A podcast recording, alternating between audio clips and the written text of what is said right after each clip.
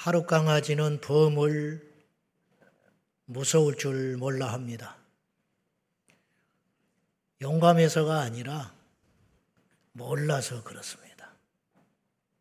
세상 사람들은 하나님을 무서워하지 않습니다. 똑똑해서가 아닙니다. 몰라서 그렇습니다. 일본의 전설적인 검객이라고 일컫는 미야모토 무사시는 공식적인 대전만 19번을 했어요. 19번을 칼싸움을 대표로 벌였는데 다 이겼어요. 이게 어려운 것이 종이 한 장 차이입니다. 실력이. 막상 막하니까 덤벼드는 것이거든요. 근데 미야모토 무사시는 칼날에 쓰러져 죽지 않았어요. 그는 유명한 말을 남겼는데 나는 어린아이 앞에서도 떤다 그랬어요. 겁이 많아서 그랬을까? 그게 아닙니다. 영리해서 그렇습니다. 언제 칼이 들어올지 몰라. 어린아이라고 방심하면 어린아이의 칼날에 내가 죽을 수 있다. 그렇게 두렵게 인생을 살았기 때문에 역설적으로 장수했어요. 검객치고는. 우리는 지금 지난주에 이어서 여호와를 경외하지 않는 것, 즉 하나님을 두려워하지 않는 인생이 얼마나 어리석고 무모하며 위험한 인생인지를 묵상하고 있습니다. 반대로 하나님을 경외하는 인생이 얼마나 지혜로우며 얼마나 안전하며 얼마나 복된 인생인지를 우리가 알아야 하겠습니다. 오늘 본문의 말씀은 두려워하지 말아야 할 대상을 두려워하고 정작 두려워할 자를 두려워하지 않는 어리석은 인생에 대하여 경고하는 내용입니다. 자, 10장 28절 보시죠. 다 같이 시작. 영혼은 능히 죽이지 못하는 자들을 두려워하지 말고 오직 몸과 영혼을 능히 지옥에 두려워하라. 현실은 그렇지 않아요. 세상 사람은 말할 것도 없고 또 세상 사람들은 이해가 돼요. 하나님을 모르니까. 귀신 무서워합니다. 죽는 거 되게 무서워합니다. 병드는 거 무서워합니다. 자기 노후가 비참해질까봐 굉장히 조심스럽게 두려워합니다. 그런데 진짜 두려워할 분은 안 두려워해요. 이게 어리석다는 거죠.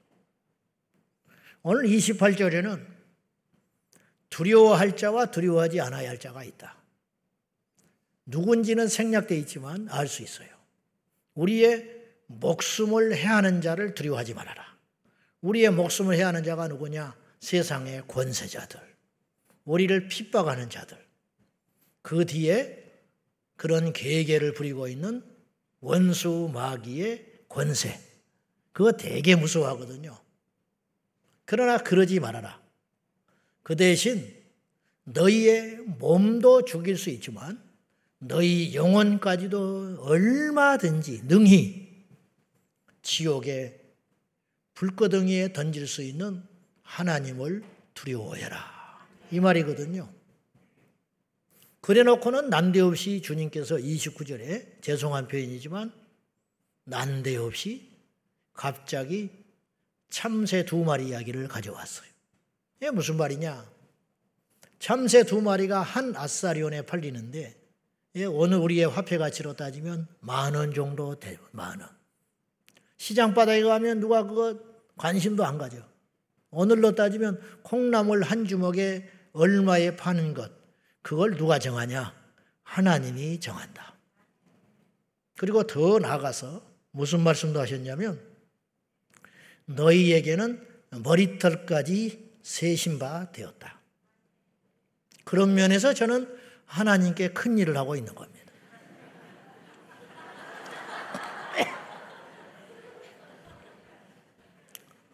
깝깝해요. 하나님이 두 배로 힘을 써야 돼. 저보다.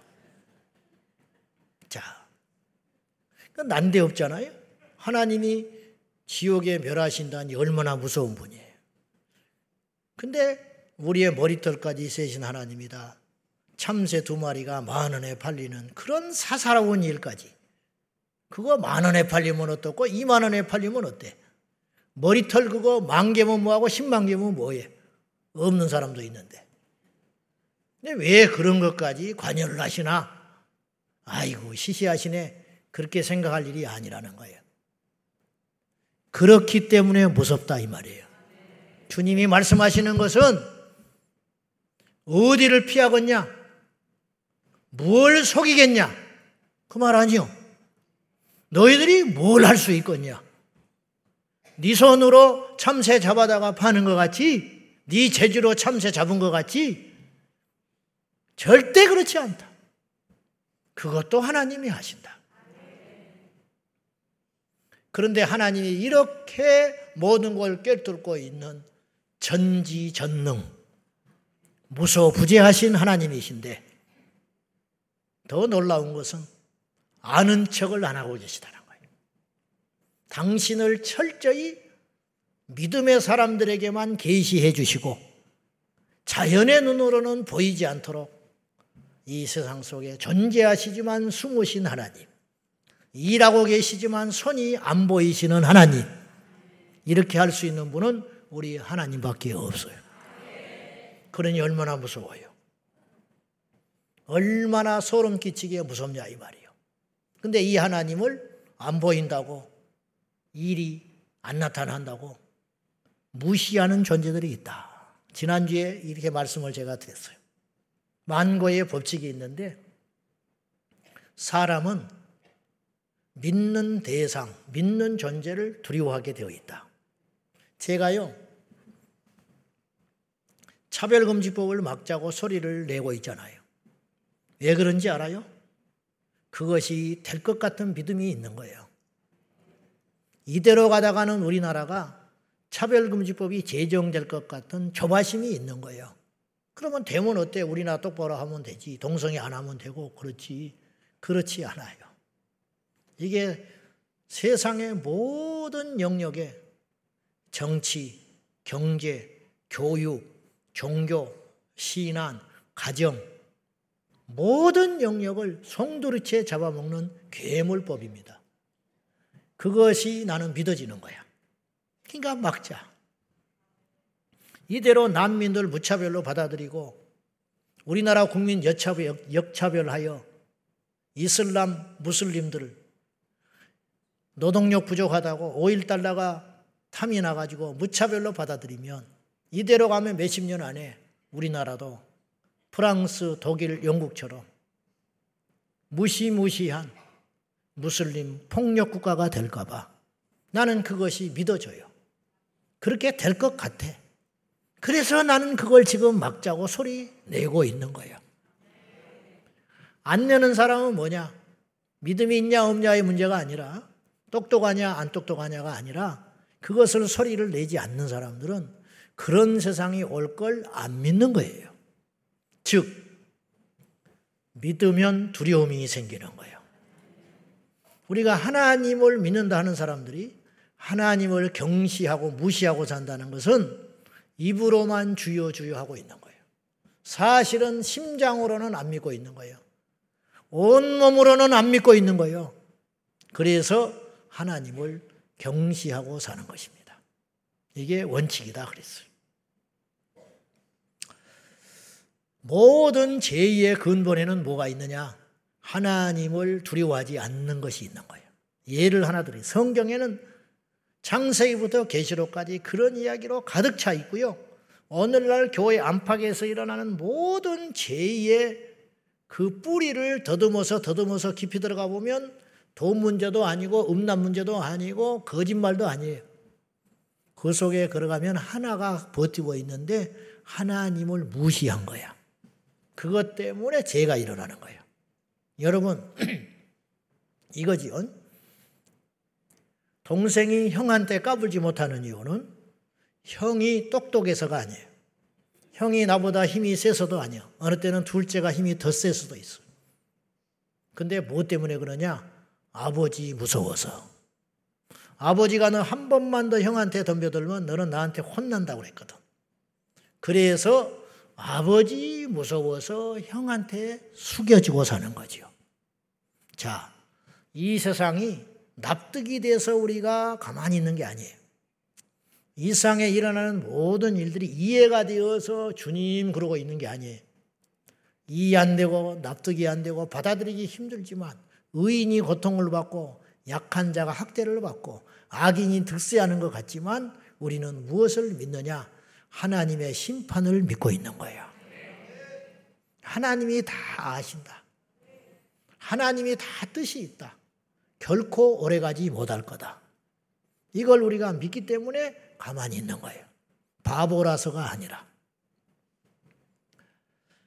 가인이 자신의 제사가 하나님께 거절당했어요. 거절하신 이유는 회개하라고 거절하신 거예요, 하나님이. 근데 가인은 그 아버지의 뜻을 몰랐어요. 그래서 인간적으로 생각합니다. 뭐냐? 그 화살을 자신에게 돌려야 되거든. 내가 부족했구나. 내가 뭔가 분명히 큰 잘못을 했구나. 그리고 회개하고 다시 정결하게 된 다음에 제사를 드려야 마땅한데 가인은 그런 수준이 못 됐어요. 그래서 화살을 제사를 받아준 자기 동생에게 돌립니다. 그래서 아벨을 향하여 질투하고 시기하고 인간으로서는 품을 수 없는 마음을 가져요. 그게 뭐냐? 죽여버리려고 그래요. 하나님이 그걸 알았어. 머리털까지 세신 하나님이 왜 그걸 모르겠어? 그래서 하나님이 경고합니다. 제2의 소원은 너에게 있다. 너 동생 죽이고 싶지, 때려 죽이고 싶지, 계획 다 세워놨지, 계획 세웠거든요. 우발적 범죄가 아니라고 그랬어요, 제가. 하루는 밭에 가서 때려 주겠다 그랬어. 그런데 네가 그렇게 동생을 죽이고 싶은 마음이 가득한데 너는 죄를 다스려라. 근데 가인은 하나님의 명령을 무시했어요. 하나님을 두려워하지 않았어. 그런 마음이 들었다가도 하나님이 그렇게 말씀하시는구나. 내가 정말 때려 죽이고 싶은데, 억울한데, 내가 하나님 무서워서 참을란다. 그랬으면 가인이 살게 된 거예요. 사실은 가인이 죽었어요. 아벨이 죽은 게 아니야. 아벨은 히브리서 11장에 그의 믿음으로써 오히려 말하느니라. 지금도 살아있어. 아벨의 믿음은 지금도 살아있어. 그러나 가인은 하나님께 후에 용서함 받고 표를 받아서 살아남았으나 가인의 인생은 사망으로 가득 찬 죽은 인생이 되고 말았다. 그 이유가 어디에 있느냐? 살인죄도 죄지만 그보다 더 근본적인 죄가 있는데 하나님을 경멸했다 이 말이에요. 하나님을 무시했다. 아담은 왜 선악과를 범했을까요? 그 선악과가 너무 탐스러서 어리석어서 아니죠. 하나님을 무시한 겁니다. 먹으면 죽으리라. 정령 죽는다. 반드시 죽는다. 그 말을 무시했어요. 하나님을 경시한 결과 아담은 그런 비참한 생애를 광야길을 걸으면서 살 수밖에 없었어요. 이 말씀은 오늘 우리에게도 여전히 적용해요. 하나님을 경외하는 자는 존귀함을 받습니다. 지난 말씀에 그랬어요. 하나님을 경외하는 자는 장수하게 되느니라. 하나님을 경외하는 자가 보상을 받는데 재물과 명예와 생명을 얻게 되느니라. 여러분, 이 세상은 열심히 노력한다고 1등한다고 똑똑하다고 하나님께 복 받는 게 아니에요. 하나님께 경외함을 드리는 자가 복되고 번성한다는 사실을 기억할 수 있기를 축복합니다. 그럼 오늘 적용을 좀 해봅시다. 하나님을 경외하지 않는 밤령교사로 삼고 역으로 하나님을 경외하지 않는 자, 하나님을 경외할 줄 모르는 이 가치를 모르는 자들에게 나타나는 특징이 두 가지가 있어요. 첫째, 그의 입술과 그의 삶에서 원망과 불평이 그치지 않아. 왜냐? 하나님을 두려워하지 않기 때문에. 여러분, 하나님 모르게 이 세상에 일어난 일은 하나도 없어요. 그렇죠?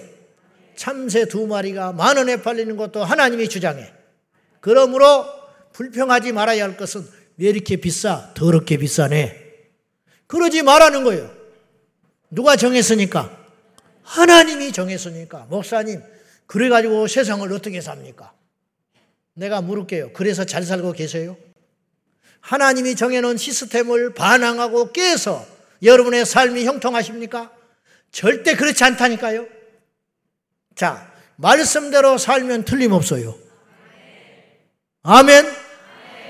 과일도 여름에 나는 과일 먹어야 건강하다니까요. 겨울에 수박 먹으면 해로워요. 하나님이 겨울에는 수박을 안 줘요, 우리에게. 근데 인간의 탐욕이, 인간의 발전이, 좋게 말하면, 인간의 욕망이 겨울에 사시사철 수박을 먹게 돼 있어요. 수박은 씨가 있어야 돼요, 없어야 돼요? 하나님이 씨를 줬어요. 근데 수박에 씨가 없어졌어요. 인간의 노력으로, 방법으로, 과학으로. 씨 없는 수박 먹으면 인간에 해로워요. 분명히 해로워요. 왜 이렇게 병이 창궐한지 아십니까? 하나님의 창조 질서를 깼기 때문에 그런 거예요. 하나님의 창조 질서가 있다. 시스템을 만들어 놨어요. 그것이 뭐냐? 부모를 공경하라. 그것이 뭐냐? 이웃을 사랑해라. 그것이 무엇이냐? 안식일을 지켜라. 그것이 무엇이냐? 가늠하지 마라. 가늠하면 망해요. 가늠하면. 미워하면 망해요. 왜 하나님이 그거 하지 마라 했거든요. 주의를 지켜야 번성해요. 주일날 일하면 더 번성할 것 같지요.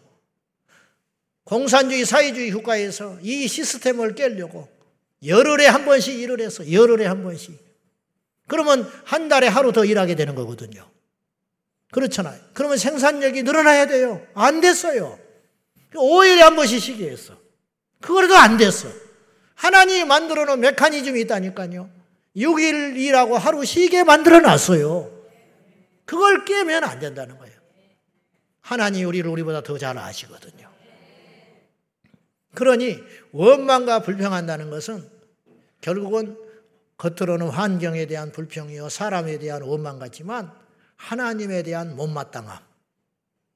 하나님이 왜 이러시냐는 거예요. 그러니까 하나님에 대해서 불순종하게 되죠. 하나님에 대하여 경홀히 여기게 되는 거죠. 하나님을 가르치려고 그러죠. 하나님 왜 우리를 광야에 데려다가 죽이려고 합니까? 애굽에 있었으면 우리는 더 행복했어요. 애굽에 있었으면 우리는 더 잘 살았어요. 하나님을 가르치려고 그래. 하나님 당신 실수였다는 거예요. 애굽에 우리를 내버려 뒀으면 이 쓸모없는 고난을 안 당하고 훨씬 잘 살았을 거예요.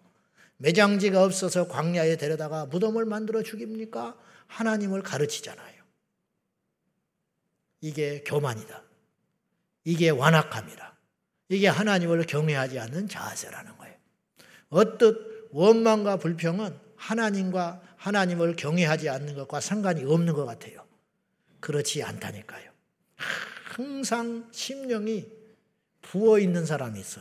입이 이렇게 튀어나와 있는 사람이 있어. 왜 그러냐? 하나님에 대하여 화살을 돌리고 있는 거예요. 하나님이 왜 이런 부모 밑에서 나를 태어나게 했습니까? 왜 이런 사람을 만나게 했습니까? 왜 나를 이런 직장으로 왜 나의 길을 막으셔서 유학길도 막으시고 학교도 못 가게 하시고 왜 나에게 이 일을 또 할 때 막지 아니하시고 하게 하셔서 부도가나게 하시고 이렇게 했습니까? 이런 원망과 불평이 끊임없이 하나님께 있다. 그러면 그 이후의 내면에는 뭐가 있느냐?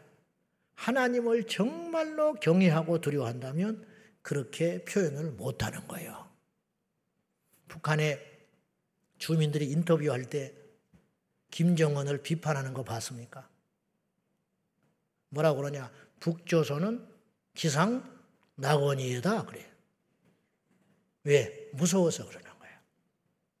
진짜 믿어져서 그런 게 아니라 진짜 그래서 그런 게 아니라 맹목 놓고 배 두드리면서 빼짝 말라가지고 시커멓게 그을러 가지고도 하는 소리가 북조선이 지상낙원이고 미 제국주의 타도해야 된다고 그런 소리를 하는 이유 그리고 그들이 막 이렇게 우중충 해가지고 이렇게 인터뷰하는 사람 봤습니까?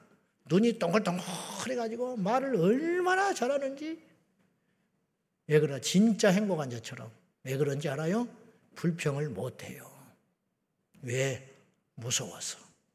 적절한 예는 아니요. 우리 하나님이 그런 분은 아니시지.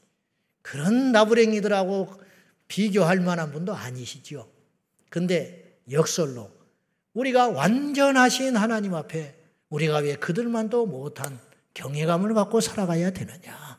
이게 통탄할 일이라는 거예요. 복 받기를 원하십니까? 인생에 형통하기를 원하십니까? 하나님을 경외하십시오. 요즘에 이래도 저래도 불평이 많아. 학교 가면 숙제 내주면 숙제 많이 내준다고 애들이 입이 이만큼 나와. 근데 사실은 숙제가 많아서 입이 나오는 게 아니에요. 할 수 있어요. 선생을, 선생님을 우습게 하니까 입이 나와 버리는 거야. 직장에 가면 일이 많다고 푸념이 많아. 응? 오늘 또 야근한다고. 오늘은 야근하는 데도 없어. 야근하면 또 수당도 줘요. 응? 그런데도 불평이 많아. 왜 그러냐? 일이 많아서 불평하는 게 아니에요, 사실은. 그건 뭐냐? 못마땅함. 회사를 경히 여기는 거예요. 여러분, 형통의 비결을 가르쳐 줄까요? 내가 가르쳐 줄게. 학생은 학교 가거든 학교가 커 보여야 돼. 일꾼은 직장에 가면 내가 다니는 직장이 커 보여야 돼. 시시하게 보이는 순간 직장 생활을 못 하는 거예요. 내가 다니는 학교가 우습게 보이고 강단에 서서 가르치시는 선생님이 우습게 여기는 순간 그 아이는 공부 못 해요. 군대 가서 상사가 우습게 보이는 순간 그 친구는 군대 생활이 불행하게 되어 있어. 시간이 안 가게 되어 있어. 그러나 상사를 존중하는 자는 군 생활이 형통하게 되어 있어요. 저는 비구레라는 말이 아니에요. 관계를 잘 맺고 누구 하든지 간에 잘 지내라. 처세수를 이야기하는 게 아니에요. 이것이 다 하나님의 말씀에 근거한 소리다 이런 뜻이에요. 자, 그래서 하나님을 경외하지 않고 두려워하지 않는 자는 항상 원망과 불평이 끊이질 않는다. 여러분의 삶에 이런 습관이 우리도 모른 채 몸에 배어가지고 지금 따라다니며 그걸 의로, 그걸 올바름으로, 그것을 정의로 포장하고 있다면 여러분은 속고 있는 것입니다. 여러분의 인생은 굉장히 지금 쓸모없는 고생이기를 하고 있는 거예요. 그것을 속히 버리고 하나님 앞에 두려워함으로 감사함으로 기뻐함으로 나아가기를 축원합니다. 두 번째로 하나님을 경외하지 않는 자들에게 나타나는 특징은 역설적으로 하나님을 경외하지 않기 때문에 사람들을 두려워하기 시작하고 인생의 용기와 기계와 힘이 사라지게 되어요. 자, 세상적 두려움은 제가 이렇게 교회에서 또 신앙 안에서 참 그걸 자주 느끼는데 세상적 두려움은요, 예를 들어서 사람을 두려워한다든지 환경을 두려워하잖아요. 그럼 움츠러들어요. 기가 확 꺾여버린다고. 그런데 하나님을 경외하고 두려워하는 자 있잖아요. 그 사람은 힘이 있어요. 제가 뭐라고 표현을 할지는 모르겠는데 여러분이 하나님의 말씀을 충실히 순종하는 자는 결코 주눅들어 있지 않아요. 진리가 너희를 자유케 하리라. 하나님의 말씀에 순종하는 사람은 자유해요, 오히려. 누가 무슨 말하는 것에 별로 관여를 하지 않아요. 힘이 넘쳐요. 사람들을 두려워하지 않아요. 환경을 이길 수 있는 기계가 생겨요. 그래, 나 가난하다. 제가 자주 이야기했는데, 예전에 교회에 제가 부목사로 있을 때 담임 목사님을 오시고 새신자 신방을 가면 이분이 꼭 두 가지를 물어봐. 학벌을 물어봐. 어느 무슨 과 졸업하셨어요? 그래. 그럼 내가 옆에서 섬뜩해요. 나는 뭐 물어봐, 지금. 그분은, 그러면, 저, 고졸입니다. 그래. 아무렇지도 않아. 그러세요? 그리고 고졸 써. 무슨 과 하셨어요? 뭐 식품 영양학과요? 아, 그래요? 그럼 대학 나왔다는 거잖아. 그걸 왜 자꾸 물어봐? 근데 그분도 깊은 뜻이 있었더라고. 그리고 또 직업을 물어봐. 뭐 하냐고. 이게 용기가 필요하거든요. 근데 내가 잊지 못할 신방을 했어. 요새 초등학교 나온 사람 많지 않아요. 근데 그 집에 딱 가더니 뭘 전공하셨어요? 그랬더니 그분이 거침없이 이렇게 말했어. 초등학교 졸업했습니다. 고등학교만 나와도 소리가 작아져. 그렇게 물어보면 고졸이에요. 초등학교 졸업했어. 나는 얼마나 멋진지. 믿음이 뭐냐?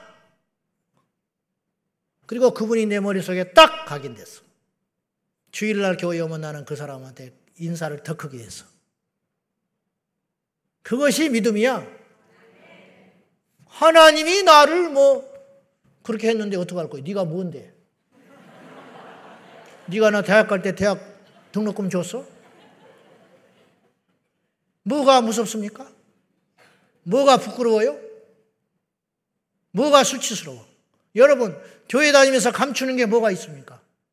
가난한 게 왜 흠입니까? 부모 없이 자란 게 왜, 왜 흠입니까? 아버지 하나님이 내 부모가 되주셨는데, 형제에게 버림받은 게 왜 그것이 부끄러움입니까? 주님이 나를 걷어주셨는데, 가난한 집에 태어난 게 왜 죄입니까? 뭐가 수치스럽습니까? 그 가난 때문에 내가 예수님 만났는데, 생각을 너무 잘못하고 있는 거야. 기계가 없어. 그 이유가 뭐냐? 하나님을 무시하고 사람을 무서워하니까. 어. 요새 부모들이 자식을 두려워해요. 할 말을 못해. 시어머니가 며느리한테 할 말을 못해. 며느리 집 가서 냉장고 열면 그건 강 큰 어머니래. 가지도 않지. 스승이 제자들의 눈치를 보고 가르치고 있어. 엎드려 자도 깨우지를 않아. 주의 종이라는 사람들이 성도가 무서워가지고 설교를 성령의 감동에 따라 하지를 않고 기분 맞춰서 해줘. 그 결과 어떤 일이 벌어지느냐? 여러분 보세요. 부모가 자식을 무서워하니까 부모가 망하는 게 아니라 자식이 망해버려. 스승이 제자들을 두려워하니까 스승은 따박따박 매달 월급 받는데 안 망해. 제자들이 망해버려. 엘리제 사장이 아들한테 할 말을 못하니까 두 아들이 먼저 죽어버리잖아. 선지자들한테 백성한테 하나 백성들에게 하나님의 말씀을 제대로 안정하니까 백성들이 지옥에 줄을 서버리고 마는 거예요. 하나님의 종이라는 분들이 하나님 편에서 설교를 하지 아니하고 사람에게 비유를 맞추는 설교를 하니까 역설적으로 사람들이 웃으면서 지옥에 가서 줄 서 있는 거야. 세례 요한은 하나님만 두려워하는 사람이었어. 그래서 광야에서 재산 하나 없고 배운 것 하나 없고 비주리로 광야에서 살았지만 약대 털옷을 입고 메뚜기와 석청을 음식 삼아 산 사람이었지만은 세례와는 거칠 것이 없었어. 그 당시 하버드 대학을 나온 사람, 그 당시 최고의 종교학자들, 독사의 자식들아. 누가 너희들한테 하나님의 자녀라고 그러더냐? 너희들 다 지옥 가. 회개해야 돼. 근데 그 소리에 찍소리 못하고 여단강의 강가에 와서 세례를 받았어요. 왜냐? 하나님을 두려워했기 때문에 세례요한은 당당하게 기계 있게 힘 있게 살 수 있었어요. 여러분, 여러분 안에 어둠이 오고 우울증이 오고 삶이 무기력하고 침체에 빠지는 이유가 어디가 있느냐? 어느 날부터 하나님을 두려워하지 않고 사람들과 환경과 평판을 무서워하기 시작하고 있는 거예요. 한마디 툭 하면 입을 둘러쓰고 누워 있어야 돼. 교회 갔다가 무슨 말 한마디 들으면 그 다음 주에 교회를 못 와. 얼어붙어 가지고. 그래 가지고 어떻게 믿음으로 세상을 이길 수가 있겠냐고. 폴 오시오 목사님은 이 시대에 몇 안 되는 정말로 하나님의 손에 붙들리는 참 종인데 저는 이 시대의 세례 요한이라고 생각하는데 폴 오시오 목사님이 이런 재미난 이야기를 했어요. 여러분이 잘 알아듣겠죠? 자, 들어보세요. 만약에 남자만 잡아먹는 사자가 있다면 이 사자는 남자만 잡아먹어. 남자만 잡아먹는 사자가 있어서 이 사자를 미 대륙에 풀어놓는다면 그 사자들은 굶어 죽어버릴 것이다. 그래서 왜? 미국 대륙에는 남자가 없다. 그 말이야. 먹잇감이 없어서 죽는데. 그러면서 이어서 이렇게 말하셨어요. 나는 아프리카, 중동, 아시아 여러 국가에 가서 14살, 15살, 16살의 남자들을 보고 있다. 그러나 미국에서는 35살의 소년들을 보고 있다. 그렇게 말했어. 기계가 없어져 버렸다는 거예요. 이런 말 자체도 뭐 남녀 차별이라고 하는 세상이 올 수도 있으니까 조심스럽지만은 조심할 것도 없어. 그게 사실인데. 남자는 남자고 여자는 여자지. 안 그래? 집에 못 박아 여자들이? 못을 어떻게 받아? 남자가 박아줘야지. 그렇잖아요? 박아? 많이 박아? 요새는 아파트라 못도 못 박아 남의 집이라 주인한테 혼나. 자, 무슨 말인지 알겠죠? 요새 남자들이 사라지고 있다. 그러면 영적으로 표현을 하면 이 시대에 세례 요한과 같은 종들이 사라지고 있어. 이 시대에 다니엘과 같은 성도들이 사라지고 있어. 왜냐? 세상에 가서 힘있게 기회 있게 예수를 외치는 자들이 없어. 왜냐? 세상이 강해서가 아니에요. 우리는 더 강해요, 사실은. 근데 뭐 때문에 그러냐? 하나님을 두려워하지 않아. 하나님을 두려워하는 순간 세상은 두렵지 않는 거예요. 세상의 두려움이 나를 지배하는 순간 하나님이 더 이상 두렵지 않게 되는 거예요. 그 대표적인 인물이 사울왕이었어요. 사울왕의 타락과 변질은 어디서 시작된 것이냐면 겉으로 보기에는 불순종처럼 보여요. 하나님이 아말렉을 다 쳐서 진멸해 버리라고 그랬거든. 사실은 이해하기 쉽지 않은 명령입니다. 군사들을 죽이라는 것은 그렇다 치지만 아이까지 유아까지 다 학살해 버리고 그의 재산까지도 다 쓸어서 없애버리라고 그랬어요. 가축도 다 죽여버리라고 그랬어요. 생명 있는 것은 다 죽여버리라고 그랬어요. 사실은 쉽지 않은 명령이에요. 그러나 사울은 순종해야 했어요. 근데 사울왕은 순종하지 않아요. 무엇 때문에 순종하지 않았냐? 타당하지 않아서. 그리고 또 하나는 무엇 때문에 타당하지, 무엇 때문에 순종하지 않았냐? 하나님께 제물을 드리려고 그 제사를 드리려고 제물을 끌고 왔다고 변명을 했어요. 그러나 그건 거짓말이었어요. 수에 담겨진 동기가 있었어요. 그렇게 할 수밖에 없는 이유가 있었습니다. 그게 뭔지 알아요? 두려움. 사무엘상 15장 24절에 보면 이제 자기가 토 고백을 해요. 사무엘한테 시작. 내가 여호와의 명령과 당신의 말씀을 어긴 것은 두려워하여 그들의 말을 청정하였습니다. 내가 사무엘 선지자 당신의 말을 어기고 하나님의 명령을 어긴 것은 무엇 때문에 그랬느냐? 백성들이 무서워서 그랬습니다. 반란이 일어날까봐. 그것이 무서워서 하나님을 버렸다는 거예요. 백성들이 무서워서 하나님을 버렸습니다. 그러니까 영적인 기계가 사라지고 만 것이죠. 그러나 다윗 왕은 그렇지 않았어요. 다윗은 골리앗과 맞섰어요. 골리앗이 무섭게 안 느껴졌어요. 골리앗이 어떻게 정신병자도 아니고 그 어린 소년이 물정을 몰라서 그런가? 물정을 몰라서가 아니라 다윗은 하나님만 두려워하는 사람이었어. 그러니까 골리앗은 안 무서워. 골리앗은 내가 이길 수 있어. 저까지 그 아무것도 아니야.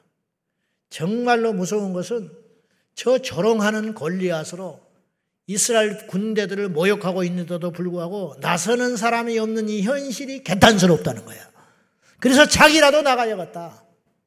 이게 용기지요. 이 기계지요. 이 힘이지요. 이게 어디서 비롯된 거냐? 하나님을 두려워했기 때문에 이것이 우리의 힘이에요. 할렐루야. 하나님을 무시하면 약해지는 것입니다.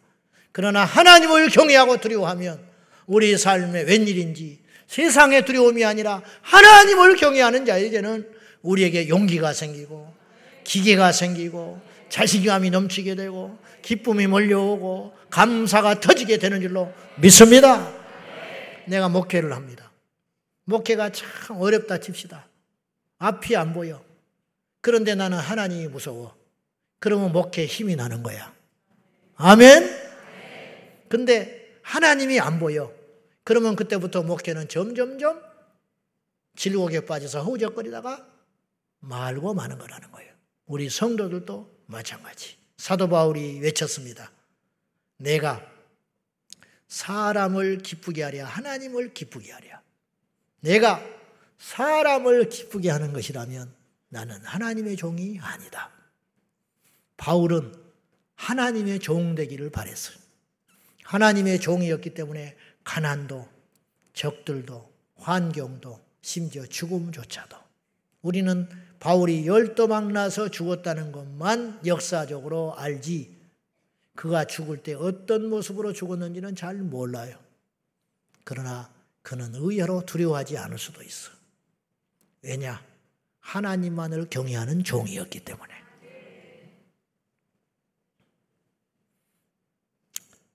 오늘 이 시대를 보십시오. 오늘날 교회 안에 무질서와 또한 두려워할 하나님은 두려워하지 않으면서 세상을 두려워하는 영적인 오합지졸로 가득 차 있는 이 땅의 교회를 보게 됩니다. 그로 인하여 역사가 안 일어납니다. 기적이 안 일어납니다. 하나님을 경외해야 기적이 일어나지. 하나님을 신뢰하고 하나님께 전부를 걸어버려야 하나님이 우리를 책임져 주실 거 아니요. 근데 그렇지를 못해. 하나님과 세상에 양다리를 걸치고 양쪽에 보험을 들고 사니 이것도 아니고 저것도 아니게 되는 거예요. 제가 매일이나 전화로 교회로 상담을 받는 것 중에 제일 많이 받는 곤욕스러운 상담이 두 가지예요. 첫째, 지방인데 교회를 소개시켜 주십시오. 심지어는 외국에 있는 분이 교회를 소개해 주기잖아. 난그 나라 가본 적도 없어. 근데 내가 어떻게 교회를 소개해줘? 다 거기 있는 사람도 못 정하는 교회를 내가 어떻게 정해줘? 지방인데 교회를 소개시켜 주세요. 그러면 제가 잘 모릅니다. 그래. 안다고 소개해 줄 수도 없어. 동문이 많지요. 그러니까 동기가 많다고 가라고 할 수가 없어. 그건 다른 문제거든. 영적인 것은. 두 번째 내가 고민하는 질문 상담이 뭐냐면 교회가 시끄럽습니다. 목사님이 우리에게 이렇게 힘들게 합니다. 근데 나는 이 교회를 떠나야 할까요? 있어야 할까요? 제 대답은 이거예요. 나는 모르겠다. 당신 말만 듣고는 나는 모른다. 그러나 한 가지 분명한 것은 인내하든지 아니면 기도하고 기도할수록 마음이 점점 멀어지거든 대적하지 말고 떠나라. 저는 그렇게 이야기해요. 왜냐? 그 교회는 하나님이 알아서 하실 것이다. 네 손에 피를 묻히지 말아라. 저는 그렇게 충고해요. 하나님께서 주인이에요. 하나님이 세워놨어요. 하나님이 알아서 해요. 저는 교회에 불만을 품고 사람을 규합하여 파당을 짓고 무리를 만들어 영적 권위자들에게 목회자에게 당회원들에게 장로님들에게 각을 세우고 교회 안에서 무리를 일으키다가 안 되면 더 이상 버틸 수 없으면 사람들을 거짓으로 규합하여 끌고 나가서 교회를 곁에 세우는 그런 교회를 많이 봤어요. 입으로는 주님 주님 하지만 행동에는 주님을 종으로 삼는 것입니다. 그리고 자신들의 입맛에 맞는 최고의 목사를 골라 골라서 앉혀놓고 강단에 세워놓고 하나님의 음성이 아닌 자신들의 길을 만족시킬 수 있는 설교를 듣고 있는 교회를 보게 돼요. 더 이상 교회가 아닙니다. 하나님의 영광은 떠났습니다. 심지어 나는 이런 소리도 들어봤어요. 어느 재력 있는 성도가 목사가 자기 교회 목사가 마음에 안 든다고 성도들이 많지 않으니까 자기가 11조를 안 하면 교회가 휘청휘청 하대. 그래서 이 목사 떠날 때까지 자기는 11조 안 할 거래. 그리고 떠난 다음에 모아놓은 11조 하겠대. 이렇게 말하는 성도도 나는 들었습니다. 어떤 사람은 교회에 헌금을 많이 한다고 혹은 교회를 세울 때 공헌을 했다고 꽈리를 틀어놓고 교회를 틀어지고 감나라 판나라 하는 그러한 사람들과 세력들도 보아왔어요. 여러분들도 잘은 모르지만 그런 상처들을 겪고 이 자리에 와 있을지 몰라요. 더 이상의 교회가 아니에요. 하나님의 질서를 깨버리고 하나님을 두려워하는 교회가 아니라 하나님이 두려우면 제가 하는 말씀은 뭐냐면 그런 본능이 생겨요, 인간은. 판을 한번 확 바꿔보고 싶어. 정말로 제대로 된 교회를 세워보고 싶은 욕망이 있을 수 있어요. 그러나 하나님이 무섭다면 그렇게 못하는 거야. 하나님의 때를 기다리는 것이고 하나님께서 행하실 일을 기다리고 봐야지 내 손에 피를 묻히지 말아라. 그 말이에요. 다윗이 아시다시피 사울을 죽이려면 수없는 명분이 있었어요. 첫째, 다윗도 기름 부음 받은 종이야. 사울을 버린 후에 하나님은 그 대체자로 이미 다윗에게 기름을 부었어요. 그래 놨지요. 왕은 아직 안 됐지만 기름 부음 받았어. 두 번째, 사울 왕은 악행을 너무 많이 저질렀어요. 국정은 도외시하고 백성들을 너무 힘들게 했어요. 다윗에게 꽂혀서 다윗만 죽이려고 그의 인생을 허비하기 시작해요. 그래가지고 제사장도 죽여버렸어요. 이건 살인일 뿐만 아니라 하나님 앞에도 큰 죄를 진 거예요. 근데 하나님이 제사장을 죽인 사울을 즉각 죽이지 않고 자기의 때까지 놔둬요. 하나님께서 정한 그 시간까지 다윗은 자기의 손으로 그를 죽이려고 하지 않아. 그는 정치적 술수나 혹은 더 나은 미래를 위해서 참고 있는 게 아니고 단 하나의 이유였어요. 그건 뭐냐? 하나님이 그를 기름 부어 세웠다. 그거 하나. 말이 쉽죠. 어마어마하게 어려운 거야. 죽이는 것보다 엎어버리는 것보다 그걸 용납하고 기다리는 건 더 힘든 일이라. 그러나 다윗은 인내하고 견뎠어요. 그래서 하나님이 다윗에게 복을 주시고 쓰시게 된 것입니다. 이걸 우리가 꼭 명심해야 됩니다. 사랑하는 여러분, 우리는 선과 악을 잘 따지기를 좋아하고 옳고 그름 시시비비를 가리기를 원해요. 그러나 성경은 우리에게 많은 금한 것이 있지만 두 가지를 금한 것이 있어요. 특이하게. 첫째, 맹세하지 마라 그랬어요. 마태복음 5장에. 위로도 하지 말고 하늘로도 말고 땅에도 말라. 왜 그런지 아세요? 너희들은 피조물이다. 너희의 말을 절대로 지킬 수 없는 존재들이다. 하나님은 장담하셔요. 하나님은 인생이 아니시니 시건치 않는다 하셨어요. 하나님은 말한 대로 다 이루시고 지켜주셨어요. 그러나 너희들은 못한다는 거예요. 그 죄라는 거예요. 그러므로 맹세하지 마라. 두 번째, 선악간에 판단하지 마라. 이게 하나님 명령이에요. 그래서 선악과를 따먹으면 안 되는 거였어. 선악과를 범한 인간은 그때부터 이 세상을 자기 입맛대로 시시비비를 가리기 시작했어요.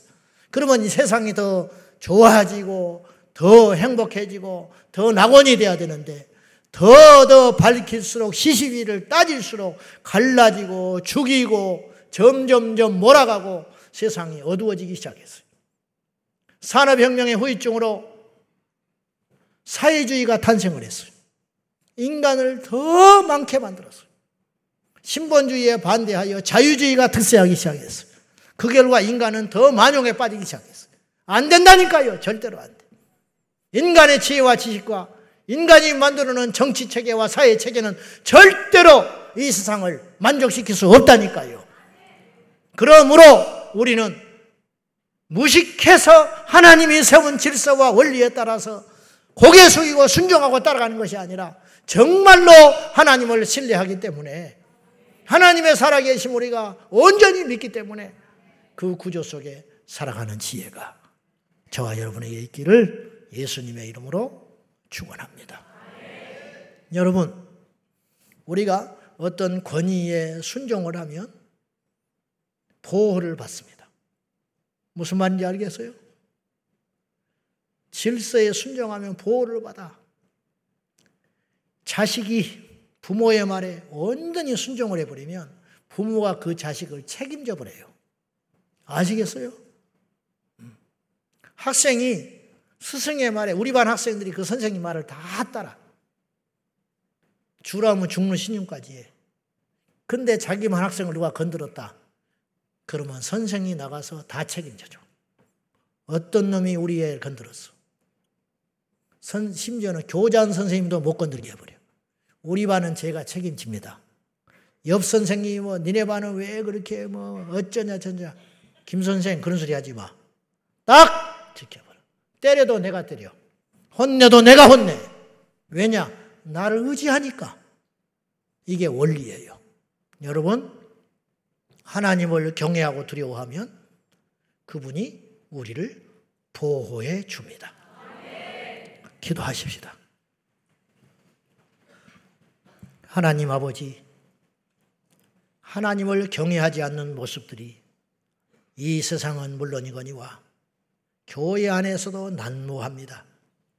그로 인하여 우리의 삶은 피곤하고 낭비적이며 출혈이 많습니다. 간절히 원하옵나니 우리 이 땅의 이 시대의 현대 그리스도인들이 현대 교회가 회복해야 할 것이 수만 가지이겠지만은 한 가지만 회복된다 한다면 여호와를 경외하는 신앙이 회복되게 하여 주옵소서.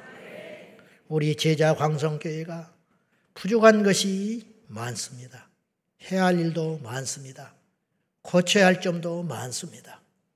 그러나 무엇보다도 한 가지만 우리에게 주신다면 여호와를 두려워하는 경외하는 마음이 온 성도들 안에 일어나게 하여 주옵소서. 예수님의 이름으로 기도 올리옵나이다. 아멘.